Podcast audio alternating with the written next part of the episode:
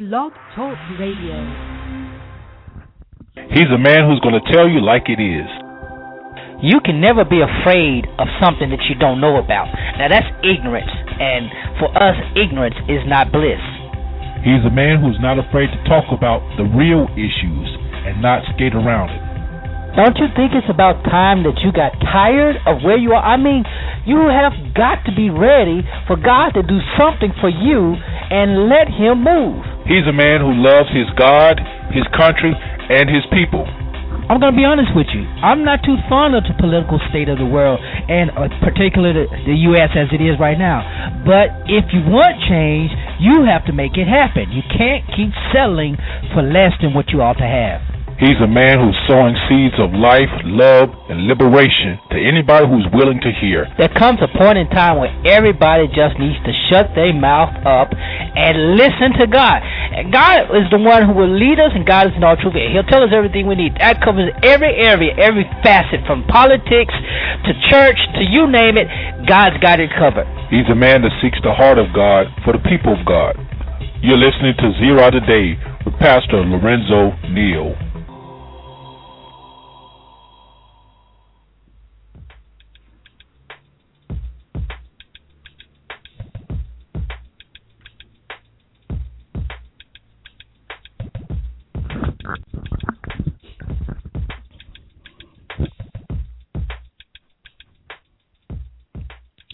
Well, good morning, hello, and welcome to Zero Today. I'm your humble host, Pastor Lorenzo Neal, hailing from Cajun Land, USA, here to present you with seeds of wisdom, insight, empowerment, and liberation. And of course, as always, we're promoting a knowledge that is engaging and transforming, hoping to empower you, the listener, to knowing, being, doing, and impacting the world around you. And as always, you're welcome to join us with join us on this eliminating journey.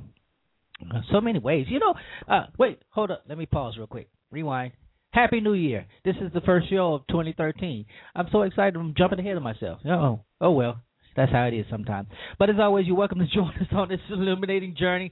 And you can do so by calling the number 347 237 5230.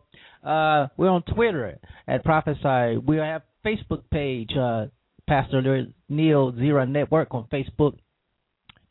Hit us up on uh, email. Yeah, Pastor Lorenzo Neal at gmail.com. So many ways. I can't remember them all. But hey, we're here. We're on. We're live. So expect the unexpected. And as always, uh, be ready to have a good time listening because we are all about sowing seeds of life and liberation.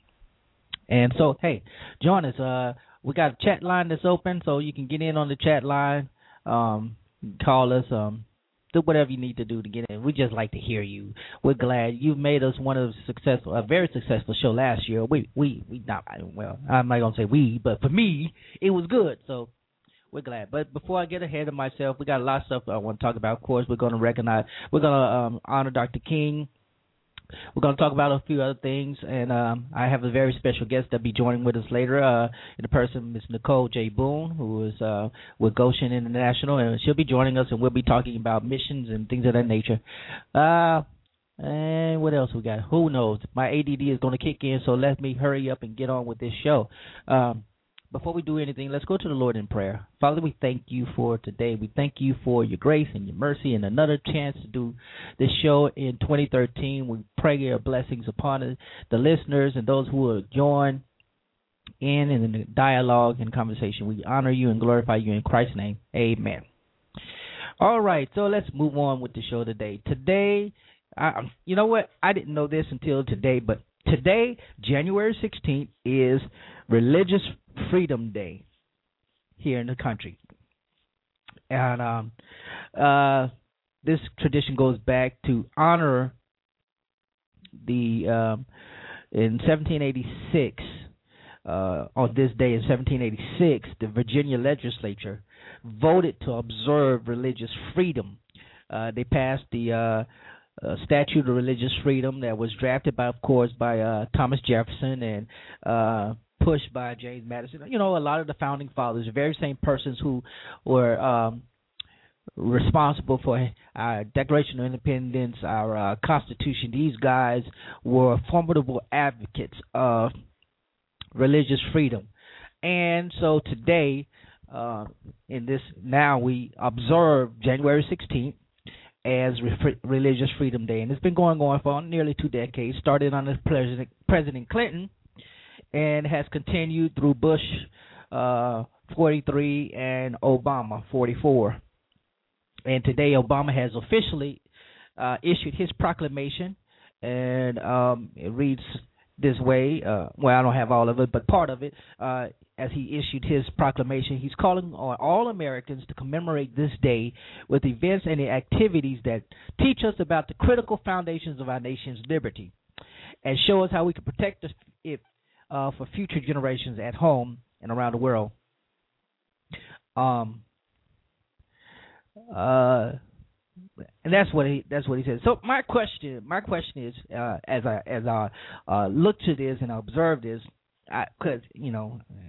I believe in religious freedom by all means, but my question is, what does it look like in America today? Right now, in 2013, what does uh, religious freedom look like in um, this post-war uh, America? And if you let me tell it, this is just me. If you let me tell it, uh, I believe it's more of a quasi-religious freedom. I don't think it uh, is a full religious freedom. It's a quasi-religious freedom with strong undercurrents of uh, extremism. And, and this extremism on both sides. You got the extreme right wing evangelical Christians who are, you know, they're just opposed to anything, anything that is not like them. They're just uh, anti everything, you know. Some of it is good, and they just go to the extreme and you know it hurts me when they bring jesus into that but you know hey can't fault them for it.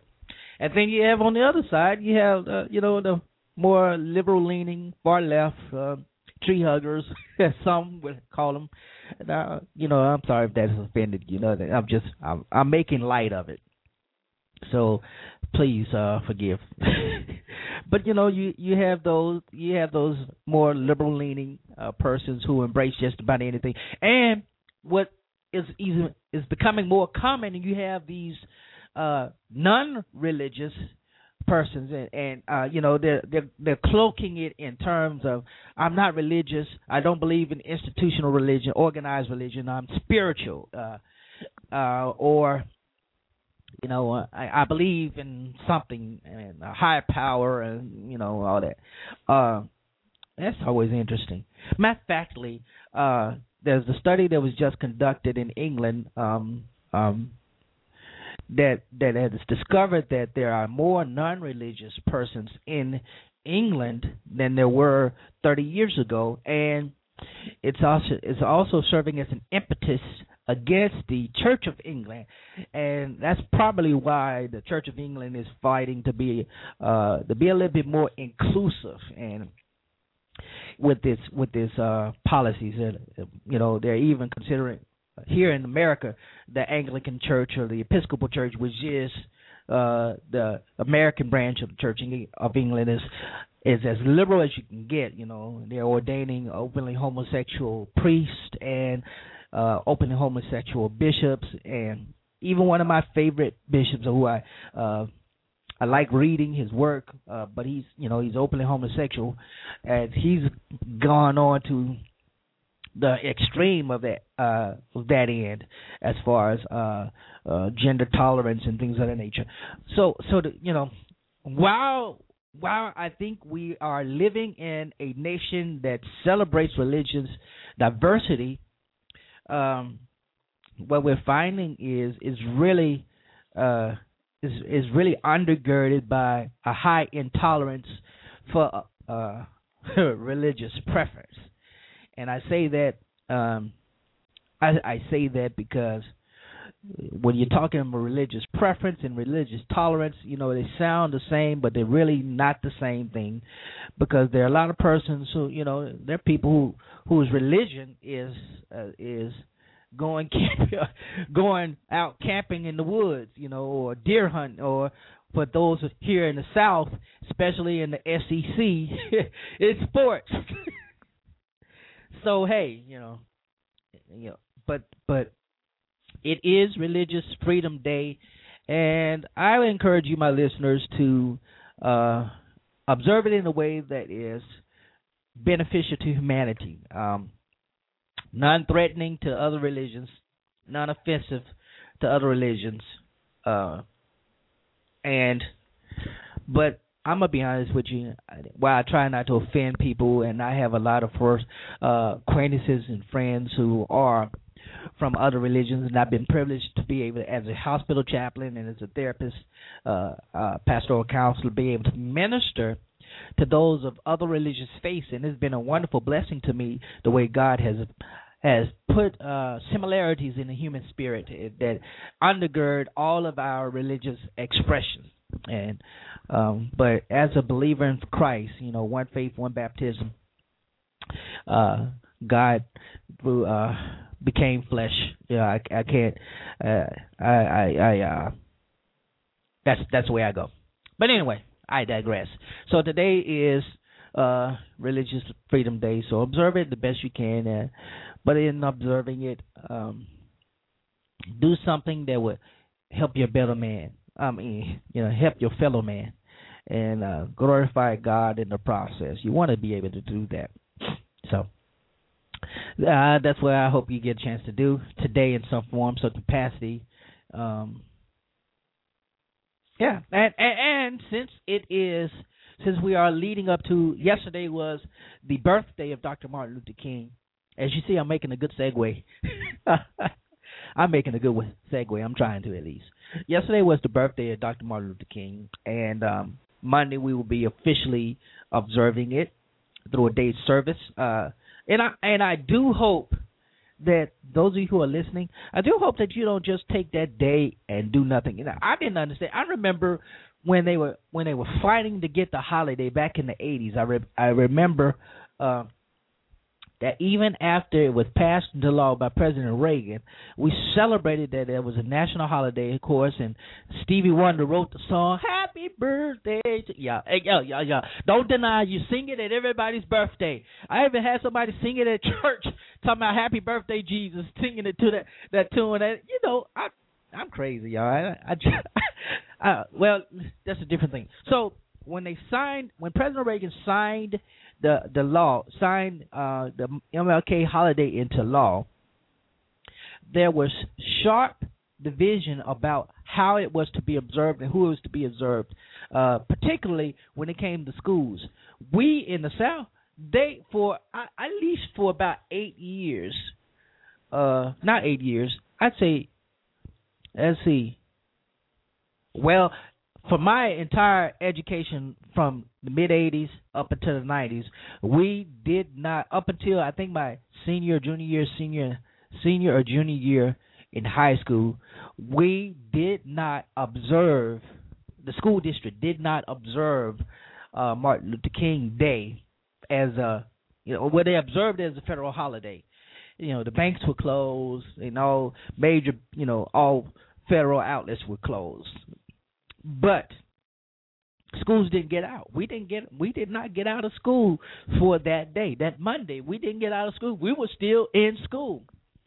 And we you know we spent day we spent that day recognizing and observing you know every every kid had a part of the speech some kind of speech you know by Dr. King and because I was the preacher I always in, in junior high and high school I always got to say the speech, except for a couple of times. Had uh, there were a few who who outdid me, outshined me, but most times I got I was the one who would you know I got to say the speech. I have a dream speech. I got to do that quite a bit. But for the for the majority of my uh, secondary academic career, we did not uh, get out of school for Martin Luther King Day. And now kids get out of school and they don't they don't have the seem to they don't seem to uh, recognize the value of that day because to them is another day of school. Now, added, for example, here in the South with these, uh, the, there's been some storms and rain and ice, and so kids have been out of school uh, at least a day and a half. Now you take that, and and then on Monday they're going to get out of school again, and in their mind is just another day of getting out of school. And I've been since I've been since I've been in pastoral ministry, I've been trying to empower my kids to treat that day, uh, the day that we observe Martin Luther King Day, and uh, other days, not just that day, but other days, particularly with um, related to African American history, to observe those days as acts of service and acts of worship, and and it's been really it's really been interesting. Uh, last year, uh, we took about 25, 20 of our kids, and we did a, a whole community work uh, project and we didn't have to go far to do it, and the kids enjoyed it. Because when I said we were, they didn't dress for it because they didn't know they were going to be doing manual labor, but they had a wonderful time serving the community. Uh, we we went to the uh, one of the um, uh, soup kitchens, I guess you can call it, uh, uh, feeding places here, and some served there. A lot of us went over to uh, one of the local Head Start centers, and we served there. We ministered there, little song, and and we cleaned up the uh, the lot, did some cleanup, and and it was wonderful. And the kids understood now. They understood that that day was meant to be a day of service and not just a day to get out of school. And of course, I rewarded them for doing that. But I think um, we need to emphasize that more to the kids and to the adults also, because those who are federal employees, you know, again, is another day off, and I guess I can understand that. But at the same time, it need not be that. So, but I said all that because um, there's there's this there's a lot of speeches Dr. King has done, and I, I like promoting them. But there's one speech that stands out to me all the time, and I've played it before, and I'm gonna play it again because I like it, and I think it's one of the most powerful speeches that he has said, beginning regarding the identity of Black Americans, um, and our role in our our, our deliverance, our role in our liberation, our role in our reconstruction of our salvation and uh, you know our ethnic identity. And uh, being that this is the 150th year of the uh, since the signing into law of the Emancipation Proclamation. I think this speech is more fitting now. It's also the 50th year since the March on Washington. Next week is going to be uh, as President Obama is re inaugurated. Uh, um, and again, you know, significance of that is that you know Monday observes uh, Dr. Martin King's birthday, and then Tuesday you have the inauguration. And of course, they are trying to spend that, and um, he's he's going to be sworn in on, I believe, Abraham Lincoln's Bible or something like that. I, I don't know. I, I read that somewhere, but but I want to share this. I want to share this uh, speech that he get he gave. Um, and if you search it on YouTube, uh, it says something like the speech that uh, uh, the forgotten speech of Martin Luther King or something to that nature. You just look up Martin Luther King speeches and you'll it'll come up. But um, it's a little over two minutes, so I want you to hear what he says here, and and you'll hear the power of the rhetoric that he presents in this speech regarding uh, how our identification, our identity matters. And uh, we'll come back after the speech. So here's a, take a listen to this. Uh, this is MLK, Dr. Martin Luther King Jr. Uh, I come here tonight and plead with you. Believe in yourself and believe that you're somebody. As I said to a group last night, nobody else can do this for us. No document can do this for us. No Lincolnian Emancipation Proclamation can do this for us. No Kennedyan or Johnsonian Civil Rights Bill can do this for us. If the Negro is to be free, he must move down into the inner resources of his own soul and sign with a pen and ink of self-assertive manhood his own Emancipation Proclamation.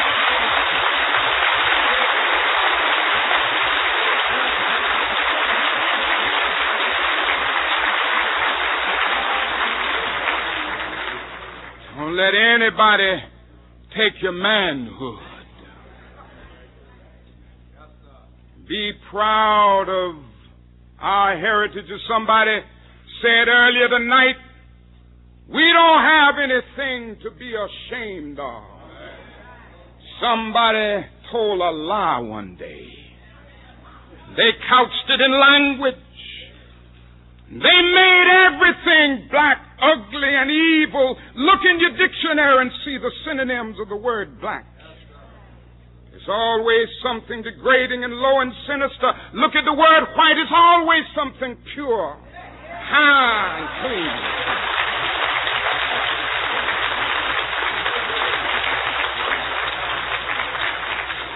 But I want to get the language right tonight.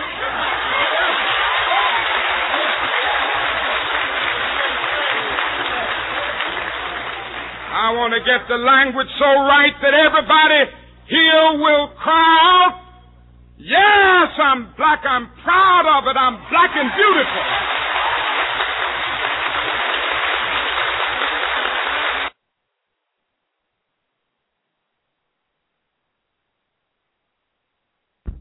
All right, that was President. I mean, not President.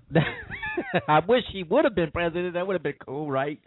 Uh, John Martin Luther King, and and I don't have the date for that speech or the uh, location or occasion for that that speech, but the overtones that he was presenting uh, at the time and even now, I believe it's, it's even now more significant than than then because Black Americans certainly at a, at an identity crisis, and and I, I could go on and on about that, and I don't I don't want to do that, but I mean, if there's ever a time that we really need to have a, a solid identity and fortitude about ourselves and our people, it's right now because with the with all the things that's going on. um it, we're we're losing. We're we're losing sight of what we have, who we are, and all kinds of things. But again, that's a whole other show, and uh, that's another show for another time. We're going to take a quick break, and after we come back from the break, we will be um we'll have with us our guest Nicole J. Boone, and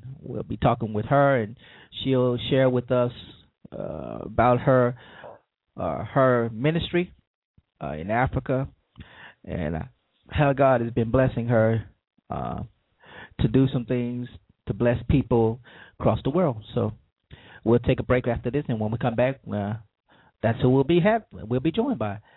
Be right back.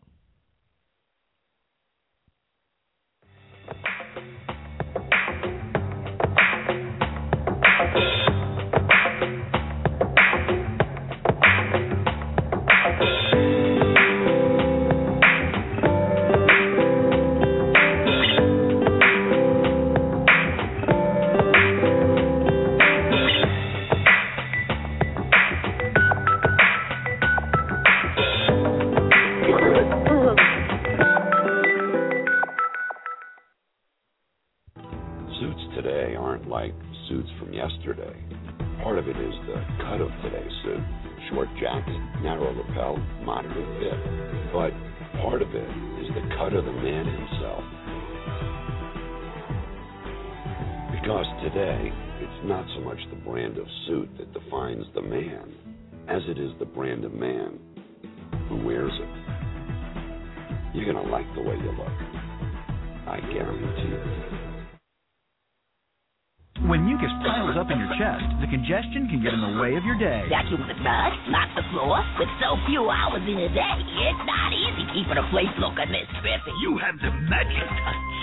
Maximum Strength Mucinex breaks up the mucus that causes chest congestion. And only Mucinex is a bilayered tablet. One side goes to work fast, the other is long lasting. Uh oh.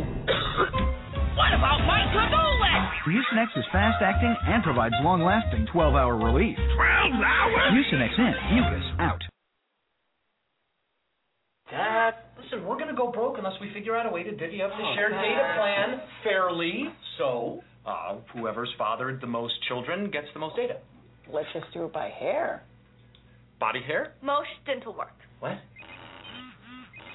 Stop downloading and stop liking everything. It should be by who has the least amount of cartilage in their left knee. Just want to take a bath. Say no to sharing. Say yes to Sprint. With truly unlimited data, text, and calling.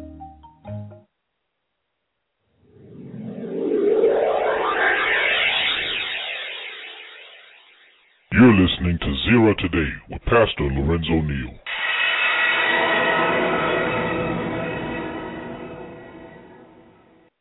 It was the best day. It was the best day. Best day. Best day. Because of you, We make a great pair, great pair. Huh? Adventure and the great outdoors. We make a great pair. Right, totally. Uh, that's what I was thinking. All kinds of vehicles, all kinds of savings. Multi policy discounts from Progressive. Call or click today. Here we go.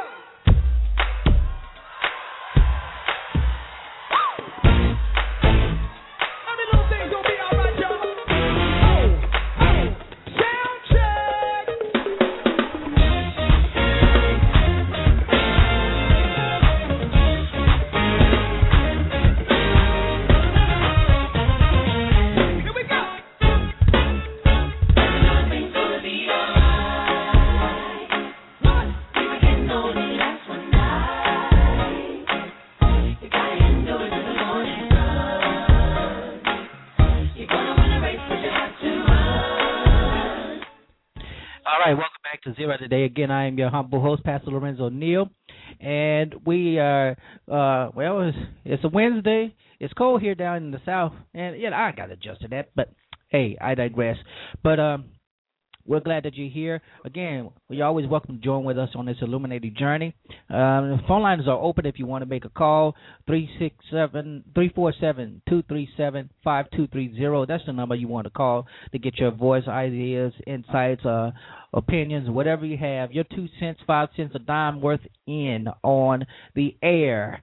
And also the chat room is open, so uh, if you want to log in to Blog Talk Radio, uh, you can log in to the chat room, and we're there, and you can have discussion there. We're privileged to have with us a very special guest this this morning, joining us all the way from Atlanta, Georgia, in the person of Miss Nicole Boone. Are you there, Nicole? I am. Yay! She's here. How here. are you? Yeah. I, I'm still awake. Yeah. Good. yeah. Good. Me too. I, I I have no complaints. I'm glad to be alive another another day. So. It. that's good. Yep, that's the way it is. Well, I'm glad that you chose to you are here joining us today, and you are the president of Goshen International. And Yeah. uh, what I'd like for you to do, if you don't, if you don't mind, just sharing a little bit about your uh, yourself and Goshen International and what you all do um, here and abroad. Sure. Well, Goshen International is a missionary organization, and what we do is we work in South Africa. We take motivated but pretty impoverished children, and we give them the academic, spiritual, and practical tools that they're going to need in order to be leaders in their own communities. We've been working um, in South Africa for about 12 years. The way we do some of those things is we started a, a learning program called the Curlin Learning Center. Um, we teach kids math, science, English, history, and biblical leadership. We do that every day. So we do that and we feed the kids. So we end up feeding them about different groups of them three meals a day. Um, we also have recently adopted an after school program in another village called Kalani Township, and we operate that after school program four days a week where we have between 150 um, to 175 kids that come after school. We sing, we dance, we tell them Bible stories, and we give them a meal. Um, and then lastly, we work with a woman who has a small, um, kind of a small foster care home where some of the kids are adopted in and some of the kids uh, come from just social welfare doesn't know where they what to do with the kids. And so they bring them to her house. Her name is mama celia. So we've adopted her in our fold. So she takes in babies from about two weeks old all the way to kids who are seven or eight years old. So we support her with what she needs in order to function um she's had about twenty two kids come through ultimately we would love to have our own school uh, where we can serve more children. The need is great. Um, there are a lot of children who are orphaned by AIDS and other things, but mostly AIDS. South Africa right now has about, uh, well, as of 2010, we have about 3.84 million orphans in the country. So that's a lot. That- wait, wait, wait. and the need is great. hold on. Did you say 3.4 million? Orphans? 3.84 Eight million four orphans. million orphans. Mhm. Wow. Yeah, it's a lot. It's a lot. And South Africa is the country um, in the world that has the most AIDS. So, HIV and AIDS related anything. Our people, uh, they need help. So, I've been there for 12 years, working on the ground, in the dirt, believing God, um, and instructing our kids to also believe God, trust Him with their lives. Um, when we don't have food to feed them, we we tell them to pray. We're not the providers. God's the great provider. So um, when they when we're not sure how their school fees are going to get paid because there isn't free education, we have to pay for all of those little pumpkins to go to school. So we ask them, we tell them, God is your source. Let's pray to the Lord who hears. So that's all a part of growing them up to be strong Christians and good people so that they can change their country. All right, let, let, let's put a point pin there. Um, Okay. and I I want you to tell a little bit more about yourself too, but we'll, Oh. we'll, we'll get back to that in a minute. So About me. let, let's let's put a pin there. Now you said two things that really stand out to me, and I, I'm I'm sure probably my listeners are uh, really more interested in also. Well, three. Well, two. I'll just leave it at two. One being um that uh, South Africa has the highest HIV/AIDS rate in the world, and I know that South a lot of uh, I'm sure a lot of people don't realize how diverse South Africa is. It's not you know we we tend here in the states to group all Africans together as if Africa is one country, one big country. Yes. Yes. And even with South South Africa, they group you know South Africans all together, lump them all together as just as if they're part of one, even though it is one big country. But you know the territory, you know, area is quite diverse. Mhm. Um, Um go ahead. yeah. South Africa is made up of essentially four main groups of people. Africans and well they're called blacks in South Africa. They're from distinctive tribes. So when I talk about this, I would say, for instance, Shaka Zulu. He is South African, but he's Zulu. And then Mhm. there are Xhosa, and then there's Sotho. So there are tribes, and those people have been traditionally called black people under the apartheid system, and those are some of the same, um, basically distinctions that are made today. So under apartheid, Africans or black people sat at the very bottom of the totem pole. Above them were colored people. Everybody asked me, What is a colored person? How is that any different? Really, really different. So, colored people are just to be blunt, you had a white person who had children with a black person and they made a colored child. And then that continued on and colored people married other colored people so they have their own segment colored and they sat above africans in the um breakdown then above them are uh, basically asians and indians indians from india not american indians and then above them are white people and white people are broken down into two segments too. You have white Afrikaners, and you have white English speakers. So South Africa, quite a wide range of folks. Now, white Africans make up about 10% of the South African population. Only Um, ten percent. only 10%. But for Wow. many years, they held 90% of the wealth. And even now, they hold a vast majority of the wealth in the country, own most of the land, um, own most of the production, and um, basically hold most of the income.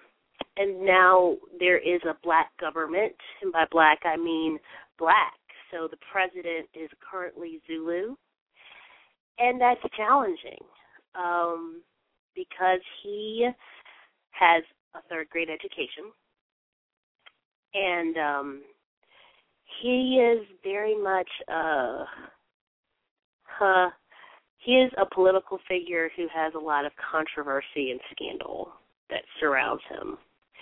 So, not always seen as the best leader. I believe right now he has five wives. Um, and that's totally acceptable for black people to have multiple wives in South Africa. So, yeah. So we're also dealing with with that and talking to our students about what that is.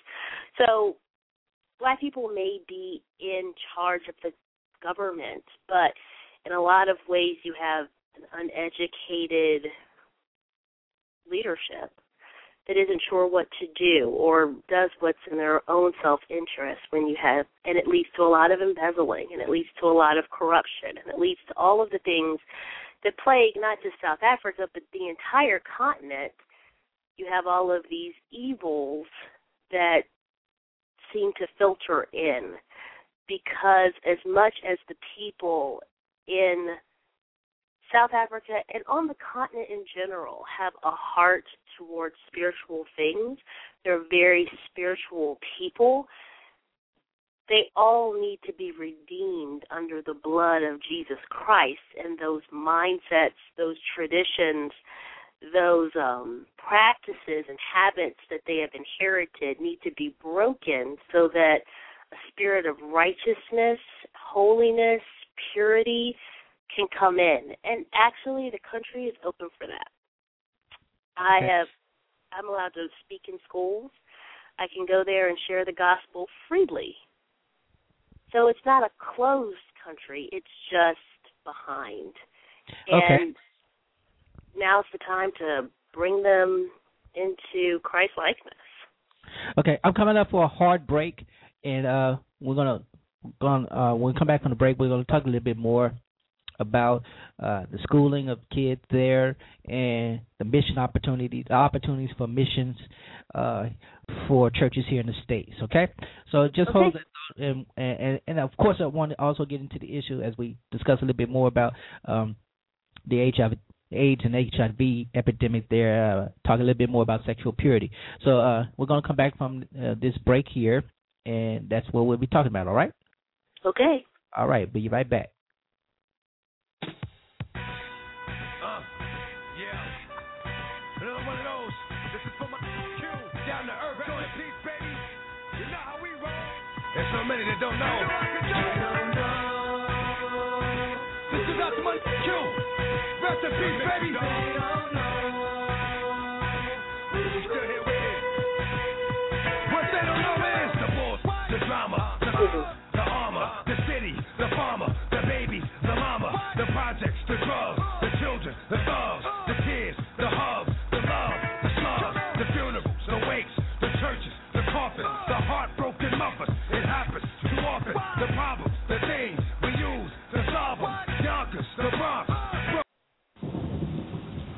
I need you.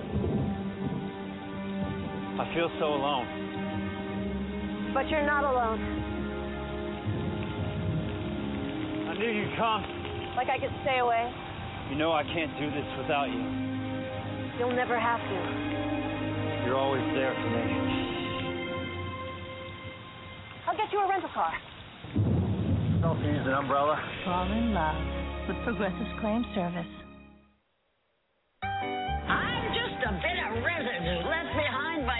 By some mop. Nobody's taken a shine to me in a long time. Truly, I don't need anybody but you. Swiffer attracts dirt. Used mops can push muddy water around. Swiffer WetJet's new upgraded solution helps prevent streaks and residue to reveal more shine than a mop or your money back. You're a fresh Swiffer snapper. Good morning, freedom. Hello, adventure. Today is yours. To find your can do spirit, your will do strength, to chart new paths and rediscover old ones. Capability has found its versatility, making all days and all terrains equal. Go ahead. Raise your hands. Lower your foot. Make pursuit of the unexpected unrelenting. Today is yours. To go find your power. And where you'll find it is within.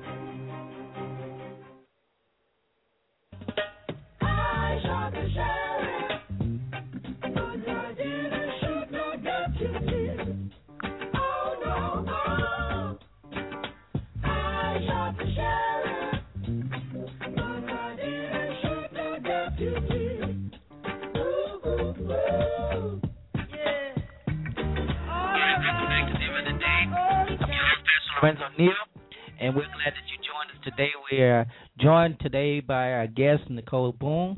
Now, Nicole, before we get, uh, we we left off talking about uh, the culture and the and the um, the groups and the diversity of South Africa, but uh, I, I wanted to get my audience to know a little bit about you first, and uh, tell us a little bit about yourself, and then we're going to get back into the uh, the subject that we said we'd talk about uh, before the break. So, tell us a little bit about you. I, I mean, a lot of people they hear the name Boone, and some may recognize, some may not. So, tell us. All right. Well, um, my name is Nicole Boone, and my father has been a minister of the gospel most of my life. So I've had an opportunity to be raised in a Christian home. He has been a Promise Keeper speaker, and uh, some people may have heard of him through those venues he speaks. He's on TBN a lot, and he's been on CBN, and he's been just about every kind of where. So he's out there. Um, great man, but to me he's just he's just dad. So um I went graduated from the University of Virginia with a master's degree in education. Um worked in a school for a while. Um then I worked um here in Atlanta for one of the ministries under my dad. Then I moved to South Africa, where I've been for 12 years. Um, when I saw the need there, I was so moved and touched by that. And I've always been a person who's had a heart for ministry. And I've always been a person who starts something from the ground. So the Lord was really preparing me uh, for this journey and this adventure that I've been on in South Africa. So I've also had an opportunity to speak in front of large audiences and um, not just about South Africa, but about women's issues and to young people about living a godly life as a youth and what that's like. And just having an opportunity to really live my Christian life and live my walk for God in the public sector and to be able to share my passion and love for Jesus and people has been has just been great. I've been to about so many countries and been able to witness and share Jesus there and from Germany to many African countries to some countries in the like Caribbean and South America. So I've had an awesome and blessed life. And most recently had an opportunity to serve at CareNet, which is a organization that reaches out to women who find themselves in crisis and tries to give them the tools that they need in order to make healthy decisions about what to do. And, um, and I'm glad that you mentioned CareNet, uh, uh, CareNet ambassador, and I appreciate that uh, that organization. And of course, uh, my good friend Dean Nelson, uh, who is uh, with that organization. And, and matter of fact, uh, I believe that's that's where I met you at. At uh, that is exactly where you met me. That's right. Uh, Leaders for Light Summit at uh, Oak Cliff Bible Fellowship with Dr. Tony mm-hmm. Evans. Um, yeah, I was a good driver, by the way.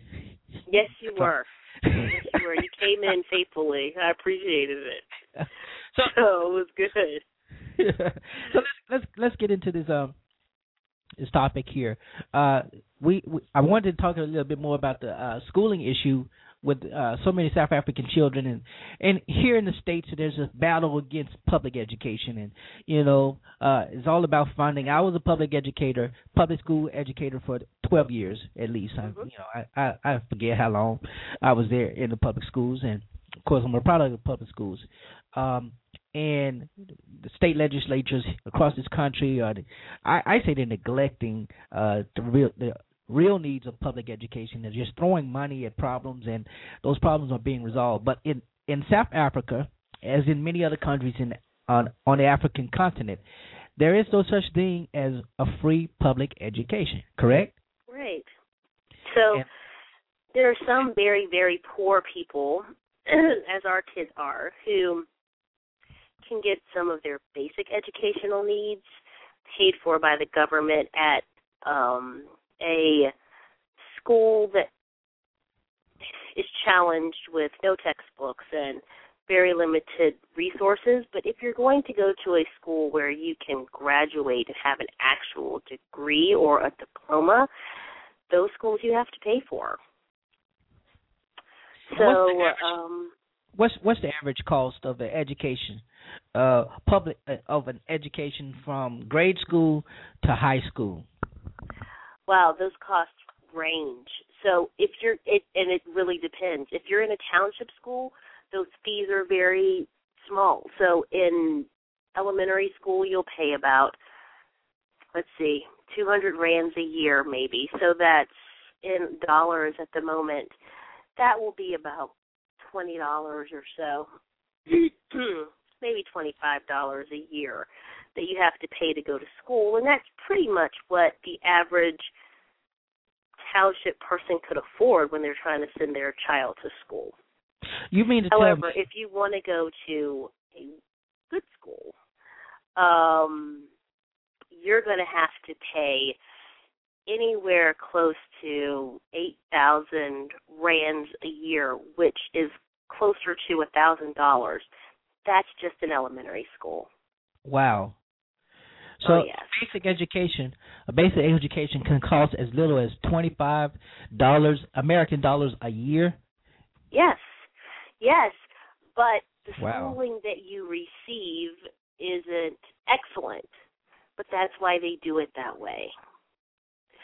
So that what ends up happening are the poorest people end up being the least educated. Um, the middle class people who can afford to go to a school where they're being actually taught. So the reason we started our learning center and it's located in a township and the reason why children fight and compete to get into it is because the type of education that we're giving them is excellent. Um, if they get into our program. So everyone wants to get in, but we have very few spaces. So um, we hire our own teachers. Most of them have master's degrees, higher degrees. So they're able to teach the students in ways that weren't previously available to them. Um, but then after they go through elementary school, then they have to go to boarding school. Now that starts to cost quite a bit more. So most students in South Africa drop out of school after the eighth grade because the price of going to high school is ridiculous. Okay. Uh, so so so the, they drop out at the eighth grade, and of course that that um increases their like uh their uh, inability to be really productive citizens. Mhm. Uh, so I'm I'm just implying this. Um, let me ask you this question. So the need is there uh, for education. How can American churches, particularly Black American churches, African American churches, how can we uh, do better in, in assisting and what can be done? What uh, throw that out. Uh, give us. Well, one thing you could do is support me. We absolutely need support in what we're doing. Um, financially, support us. we have lots of campaigns that churches can get involved with with us. Second thing they could do is send help. Missionaries needed. In America, and within African Americans in particularly, Lorenzo, worldwide, in foreign missions, full time foreign missions, there are only there are less than three hundred African American missionaries. And that number is inflated. That's it. Out of all the African Americans, period, only 300 of us are serving outside of America on foreign soil in a missionary capacity. And, and that So- says that, that says a lot because you you know there are a lot of well, I, I can speak for my denomination, the, the African Methodist Episcopal Church. We have a strong presence in um, on the continent of Africa with education, and and we have a lot of schools there that we support. Um, I know in uh, some areas in Zululand, Swaziland, we have uh, schools that we operate, uh, both uh, secondary school and I think they're in the stages of opening up a college there. I'm not oh, sure well, about that's that. great. Yeah, uh, we have we have some. We have a strong missionary presence in there, but how can we get other churches there? You know, there are a lot of these. Uh, for example, Baptists they have the uh, foreign missions board and things of that nature, but it, you know, they're not really doing much. The most of the money stays at the church, and it really doesn't really go out to missions um, at a lot of the local churches. Uh, Because my dad always says level, that at the denominational level there may be funds that go out, but at the local level, uh, missions, particularly overseas missions, isn't important. Uh, so, what can we do to get the local church to get a little bit more, uh, other think- than just you know telling them about it? And Yeah. gotta make it quick because we're uh, we- we're down to about uh, six minutes, and uh, I wanted to get in one more thing if we can. We may Okay. roll, run over time, and uh, if we run over time, guys, don't worry. You can always catch the archive verb uh, show. We may go off the air, but we'll still be uh, broadcasting. So if you listen to the archive show, you're here. Uh, so what what, right. what you, So one of the things that I think local churches can do is have missionaries in to talk about the real need outside of America. Because my dad always has said this, while African Americans we are still thinking of ourselves as mission, as the mission field, we should be thinking of ourselves as the missionaries. And I think that we don't realize what's really going on outside of our neighborhood outside of our churches. So getting the information to um, these churches and getting them to congregations so that they can see, visually see, and hear a person who has been there say, this is what this is like. We don't experience this kind of poverty and need in America. It's not even close. We all have running water. We all have electricity in our homes. It is standard. That is not standard practice in South Africa. People have to make their homes from plank wood or scraps of metal that they find and newspaper for insulation. So that is a completely different life. It is a completely different type of poverty when you cannot afford to give your children shoes. Not that you can't afford to give your children name brand shoes, but you can't afford to give them shoes at all. That's different poverty. So the African American church reaching out to the continent, South Africa and other countries on the continent, you have to do it personally. You can't throw money at a problem and you can't throw money at a people. You have to personally go and touch and reach out to those people's lives because they'll mismanage the money. So all right. That's that's great. That's great. Let, let quickly let's move on to this. Um, we talked about the HIV AIDS rate in South Mhm. Africa. Um, uh, what um, what impact can uh, the teaching of sexual purity, uh, abstinence, or anything of that nature? What what um, what role does that play in preventing or in, in uh, preventing the, the the rise of those tolls? But um, what role does your organization play? What role can the Black Church here in America play to help get those words that, that word out? Well, um, our organization, what we do is we have a uh, abstinence program. It is very important for us to preach abstinence and to talk about sexual purity because in a country that is the highest, has the most AIDS um, incidents, even slipping one time could mean life or death. I think in America, what we have to do as the black church is stop winking at sexual impurity and pretending like that's not a real problem or that's not something that we have to do. We can't allow the culture to dictate the truths of the Word of God because those truths are in place for a reason. So, um, we believe, and I believe personally, that true fulfillment, sexual fulfillment, is found inside of the marriage covenant. And anything outside of that comes with consequences that very few people are willing to pay. Or maybe in America in particular, comes with consequences that we've grown so hardened to that our lust overcomes and overtakes our sense of self and our sense of calling and our sense of what the Lord would really have us to do. So, um, I completely believe in saving oneself for marriage. As a single woman myself, that's what I'm doing. And that's what I promote to all of my kids. Save yourself for marriage. Um, and keep yourself clean. And I think that in America and in the church in America, that message needs to come back. And that example needs to be modeled in our churches. So we need to turn off some of the secular music that encourages bad behavior. We need to turn off some of the television shows that um, would influence our children and ourselves to do things that would incite lust on the inside of us. And instead, we need to start to look to the Lord for our clues about how to live because He's the one who created us. And He's the one who understands exactly what will make us happy and what will give us the most joy. He's already made a plan for that.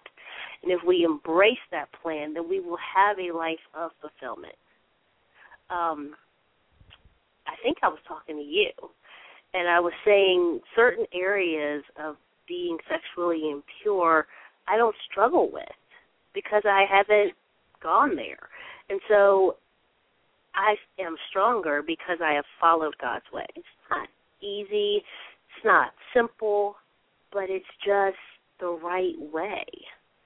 And um I believe if we followed that, then it could revolutionize America. I think it could revolutionize marriage and family actually. So we just follow God's word.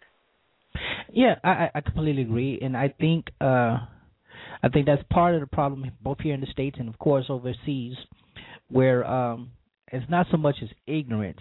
We can't blame ignorance, especially here in the states. We we, we can't blame. We can't say that we don't know. Mm-hmm. Uh, that's that, does, that doesn't work anymore. Uh, now even our pastors and leaders are accused of sexual impurity and we wink at that. Like that's okay. Yep. Yeah, that's. Trust me, I know. I've been a part of it. so, you know, we just have to we have to call ourselves up to a higher standard. And I don't believe in beating people when they're down. I don't think that once a person has found repentance, the church needs to um, mock them and demonize them. I just think we have to require a standard.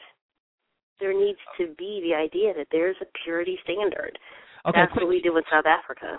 We're running out of time. we Go ahead, here. give give the uh give the folks your your uh your information for. If uh, you would like to find out more about us, you can go online. Our website is www.goshen, I-N-T-L, that's G-O-S-H-E-N, I-N-T-L dot O-R-G. You will find out everything there is about us. You can look at pictures. You can hear more information about me and why I became a missionary. Everything is on there. If you would like to donate, there's a donate button there. We would greatly appreciate anything you would have to give. All right, great. Oh, by the way, Pastor Henry Joseph here in uh, Jackson told me to tell you hello. Oh, I love so. So yeah, he's a Oh, wow. missionary. He's a he has a heart for Africa, and he was and a pastor. he's there now. Like he's been in South Africa. He's he's got a church there, very Yeah. close to me. Oh, cool. Yeah. Yeah. All right. Yeah. Well, Nicole, appreciate you so much. I thank you so much for being on the show. Uh, I think we had a wonderful discussion, which could have gone a little longer.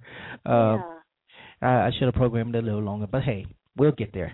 And uh, we'll again. And um, I want to encourage my listeners to go ahead and donate. And I know you'll be grateful. I will. I will be grateful, and I have a whole bunch of little kids who will be grateful too. All right. Uh, I All right. appreciate Thank you on so much. And, uh, uh, we'll get you back on. That would be great. Anytime. Tell your family, friends, and yourself. Uh, I hope you're recovering and not. Yes. Yes. but it, yeah,